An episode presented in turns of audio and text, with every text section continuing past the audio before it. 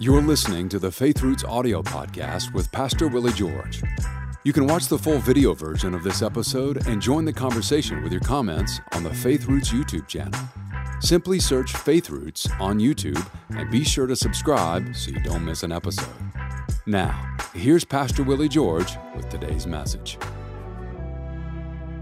Hello, I'm Willie George. Welcome to this edition of the Faith Roots podcast. We're talking about how to turn a trial into triumph. Now, I can't close this series without addressing this very important issue. What do we do when someone prays for healing and dies? When someone trusts God for a large sum of money, a miracle, and does not receive it? What happens when things don't work out the way we thought they would? Uh, I'll address the first one. I've known many, many people who loved God, who prayed for healing, who did not receive it. And many of them died prematurely. And uh, I know people who were asking God for uh, a financial miracle and did not receive it. Uh, and so, what do we do? And first thing I want to say is really, it's not my business to pry into those people's deepest spiritual affairs. For me to comment on that and say, well, I think this person died because, or I think that person died because, I really don't have a right to say that. Who am I? I don't know the deepest secrets of their heart. Um, sometimes people may do something that's very, very obvious. It could be that someone died prematurely because they were driving drunk. It could be that they were very, very foolish and uh, tempted God. They uh, did something that I had a pastor friend uh, who died in a plane crash and and a lot of people were troubled by it. How did this wonderful man of God die in the plane crash? And so I had a plane at the time and flew to all of my meetings in those days. This was, oh man, 35 years ago, and so it concerned me. So I did just a little bit of investigation, and I found out that number one, they flew in a storm. Number two, the pilot who was flying the plane did not have an instrument rating. Number three, even if he had been instrument rated, the, the commercial flights were grounded at the time. Nobody was flying because the weather was so bad. And then, number four, the pilot was in a plane that he was not familiar with. It was brand new to him. And so there were four different things that could have caused this plane to go down. And so you ask me why did he die? It had nothing to do with God being displeased with the man. It had everything to do with foolish decisions being made. now, sometimes it's not that cut and dried. It's not that clear. But sometimes it is very clear. So, what do we do? Well, we don't judge without knowledge. Now, there's nothing wrong in saying, I don't know what happened. But I have to say this even when a believer passes off the earth early and goes home to be with the Lord before their allotted time, it doesn't mean that that they lost. It doesn't mean that it's all over. We're on the winning side. Now, I think it's important to study the Faith Hall of Fame in the book of Hebrews, the 11th chapter. A lot of people say, What about those others? Yes, there are others who did not receive immediate answers like the people in the first part of the book or in the first part of the chapter.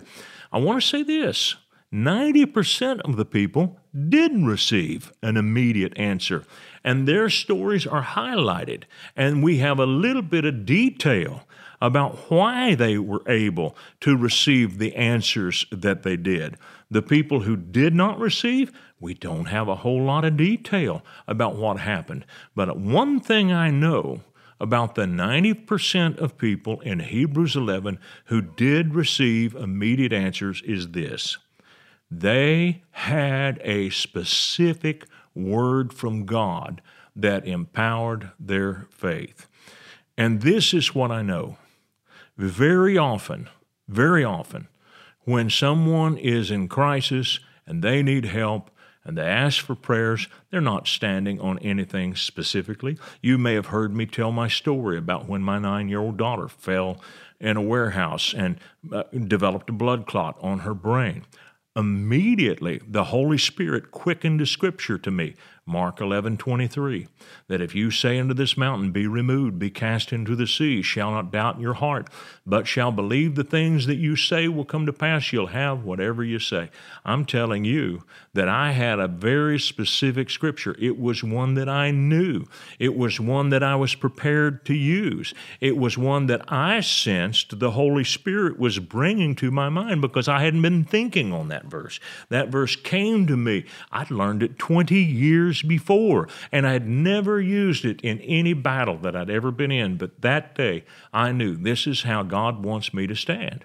And so I received an answer because I had a specific word from God. And so many people get into a battle and they have nothing specific they're banking on a thousand people praying for them. And I'm all for that. I, have been benefited from that. But it doesn't take the place of you having a promise. And that's the thing that all of the people who got immediate answers have in common. They had specific promises. I want you to think about a Major League Baseball player going to the plate to bat. If he's thinking, you know, uh, the odds are two to one against me that I'm going to hit this baseball. Even if he's a great hitter, a 333 batting average is a great batting average. Uh, and but what if he goes in and saying, you know, two thirds of the time I'm not going to get a hit? You can't think like that. If you go to the plate thinking like that, boy, it's, it's really going to mess up your batting average. And so uh, what happens is if you're unsure and if you continue to talk about things that are unsure and you don't know, and you continually talk about what you don't know, the odds are when you get into a trial, you will not have strong faith. Now, even if someone dies, it's not a loss. God's never embarrassed by the death of one of his children. Psalm 116, verse 15 says, Precious in the sight of the Lord is the death of his saints meaning that it's a precious thing. We're all headed to heaven anyway. We will all, should Jesus tarry, leave our bodies and go to the presence of the Lord. And so the focus that we've got to have is let's live by the Word of God. And if something should happen, and we leave this body before we're really old, if that happens, we're still fine.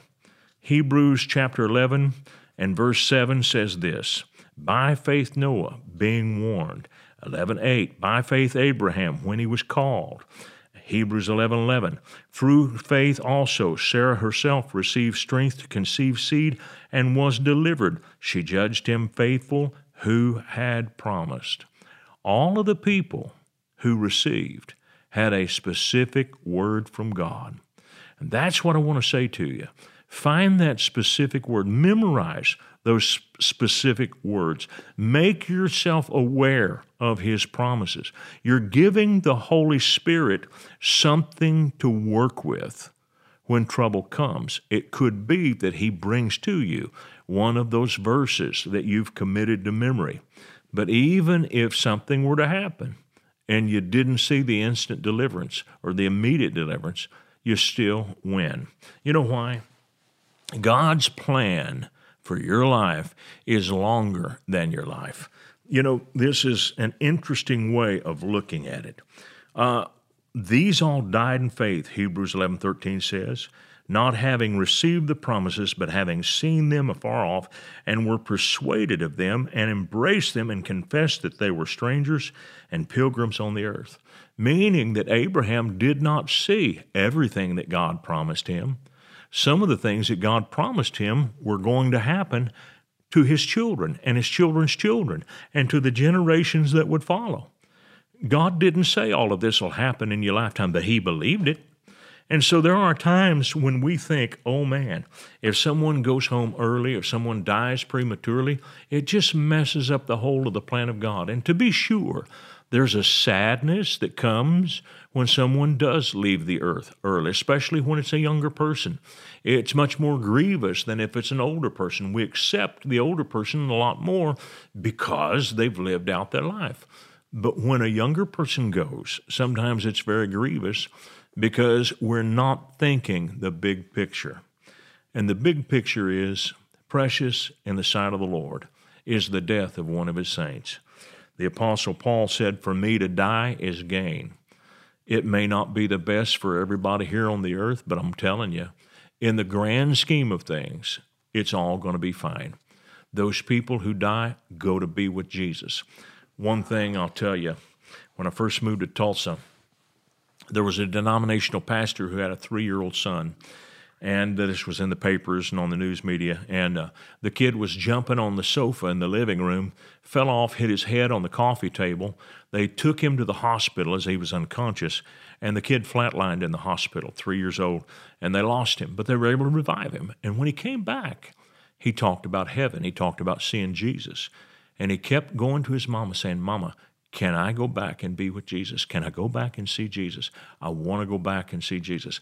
I read that story and I was fascinated that a three year old little boy would be so enamored with the presence of God and with Jesus that he would be willing to leave his mother to go be with the Lord. Now, that was amazing to me. The pull of heaven must be so great. And so, when we do see someone leave early, go home to be with the Lord. When we do see that, it's so important for us to understand where they are, what they must be seeing, what the Bible tells us they will experience. That's how we've got to think.